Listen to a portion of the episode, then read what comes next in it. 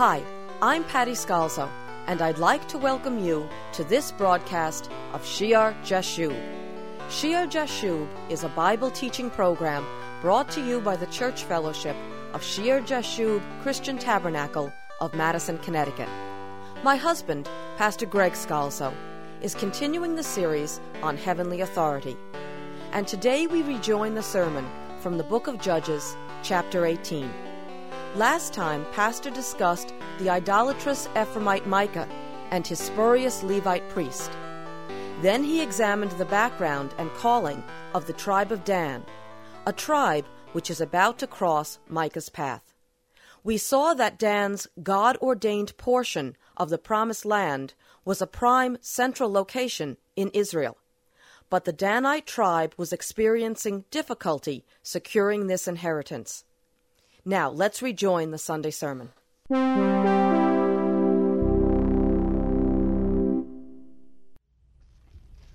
Certainly with the Amorites pressing them up the hills and the Philistines at their borders, the tribe of Dan didn't have it easy. And sometimes the way to the place that God calls us to, the life he wants for us, especially if it's a special place, especially if it's a prime position that he wants us to, the way to it may not be easy. There could be many enemies trying to stop us. The devil may send many demons against us. The circumstances may make victory seem impossible. We might be huddled up in the hill country, afraid to come down and assume our rightful place as the tribe of Dan. How should we react? If the way is hard, if that which God wants us to do is difficult, but the results can be very rewarding because it's a prime place he has for us, what should we do? How should we react to it? How did Dan react to this seventh lot that was given to them? Let's see the road which many of the Danites chose. If you go back to chapter 18 in Judges, remember we read, in those days the tribe of the Danites was seeking an inheritance for itself to dwell in, for until that day their inheritance among the tribes of Israel had not fallen to them. They had not had success. They're seeking an inheritance. They don't have what God wants them to have, the authority position meant for them. So what are they doing? They're seeking another. Maybe an easier one which they can grasp. They're giving up on the battle in which they failed for the most part because of their sins. We've seen how the people go astray. When they go astray, they cannot receive victory. Dan is in an area that requires great victory because Dan has strong enemies. But Dan is weak because of sin. So what's the easy road? Let's not do what God wants us to do. Let's find an easier place. Let's seek out an inheritance that God has not allotted to us, an easier way. Verse 2. So the children of Dan sent 5 men of their family from their territory, men of valor, or maybe better, literally, men of strength, men of force, from Zorah and Eshtaol, to spy out the land and search it. They said to them, "Go, search the land." So they went to the mountains of Ephraim, they go north, to the house of Micah. So now we have the tying up of these Danite spies with Micah, and they lodged there. So for whatever you say about Micah, and we know Micah has tremendous problems, he allows these Danites to lodge, to stay overnight at his home. And we'll see how they reward him later. While they were at the house of Micah, they recognized the voice of the young Levite. Now, he's a young Levite, but they recognize him. And said to him, "Who brought you here? What are you doing in this place? What do you have here?" They're a little surprised that this young Levite is at Micah's house. There's a recognition of him, and we'll see why in a few moments. Now, when they set out from Zorah and Eshtaol. You should remember that Eshtaol, again, is in the lowlands of what will be Judah. That's where Samson began to feel the Spirit of the Lord. That's where Samson was buried. And one more thing we should say in background to this. Samson should have been an example to them of the pitfalls of sin, but not only that, of the miraculous power of God, of what God can do when things seem impossible, that one man can conquer so many men. So what could they do in God's power to take their territory? Now, we're not quite sure if this is after Samson. It comes sequentially after the account of Samson in the book of Judges. It could possibly have been before. But if it is after, they're not learning the example of Samson, that there's power in the Lord. There's strength in his Spirit. They forget that the way you overcome the enemy is through the power of the Holy Spirit. And the way we overcome the enemy when situations look bleak is by the power of the Holy Spirit. They become desperate. And desperation leads to sin. When we become depressed, when we don't see the victory, when we don't see the Amorites and the Philistines moving back, and that which God wants us to have coming forth, we become desperate. There's despair, and despair leads to sin, and sin leads them to seek an inheritance someplace else. And where do they wind up? They wind up in Micah's house. And the sin is going to multiply. Now they find this Levite. They recognize him, and they're surprised he's there, and he's going to also be central to what's going to happen to this tribe of Dan. Who brought you here? What are you doing in this place? What do you have here? Verse 4, he said to them, the Levite said to them, "Thus and so Micah did for me. He has hired me, and I have become his priest." So he explains his circumstance to the Danites. He has hired me, and I have become his priest. And remember we said, while the Bible makes it clear that it is right for God's servants to be supported in their work for the Lord, they never should be the hired hands of men. Now, this is obviously not a legitimate circumstance here, right? This isn't an idolatrous shrine.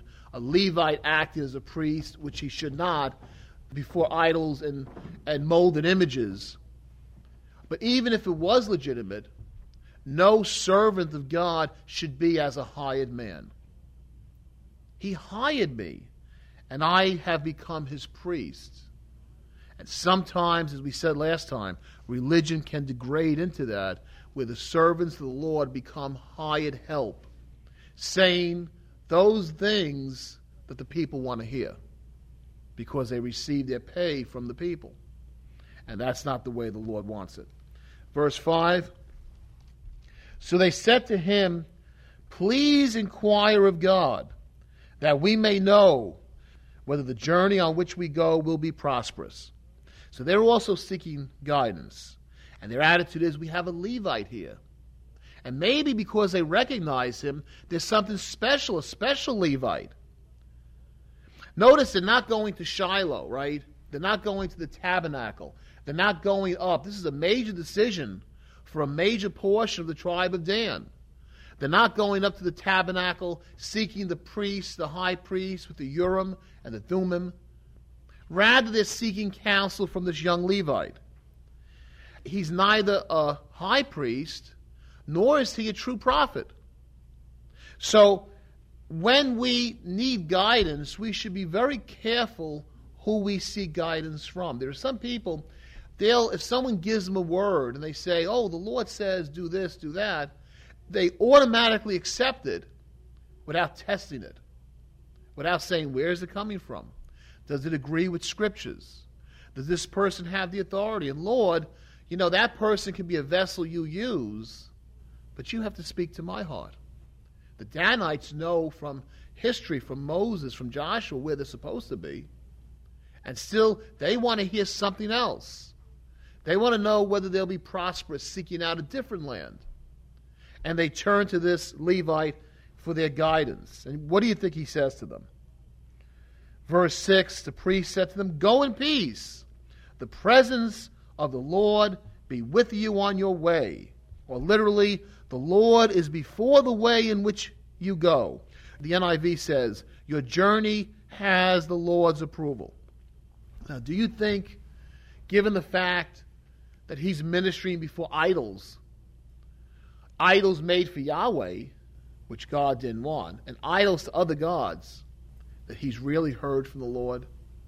Isn't he just telling them what they want to hear the way he's told Micah, what Micah wants to hear? Go in peace. It's a good thing. The presence of God is with you. And so now they have the stamp of approval, they believe, of the Lord to do this thing outside of God's will. So the five men departed and went to Laish. Laish is also called Leshem in other places in the Bible, to Laish. They saw the people who were there. Now listen about the people that were there. How they dwelt safely in the manner of the Sidonians, quiet and secure.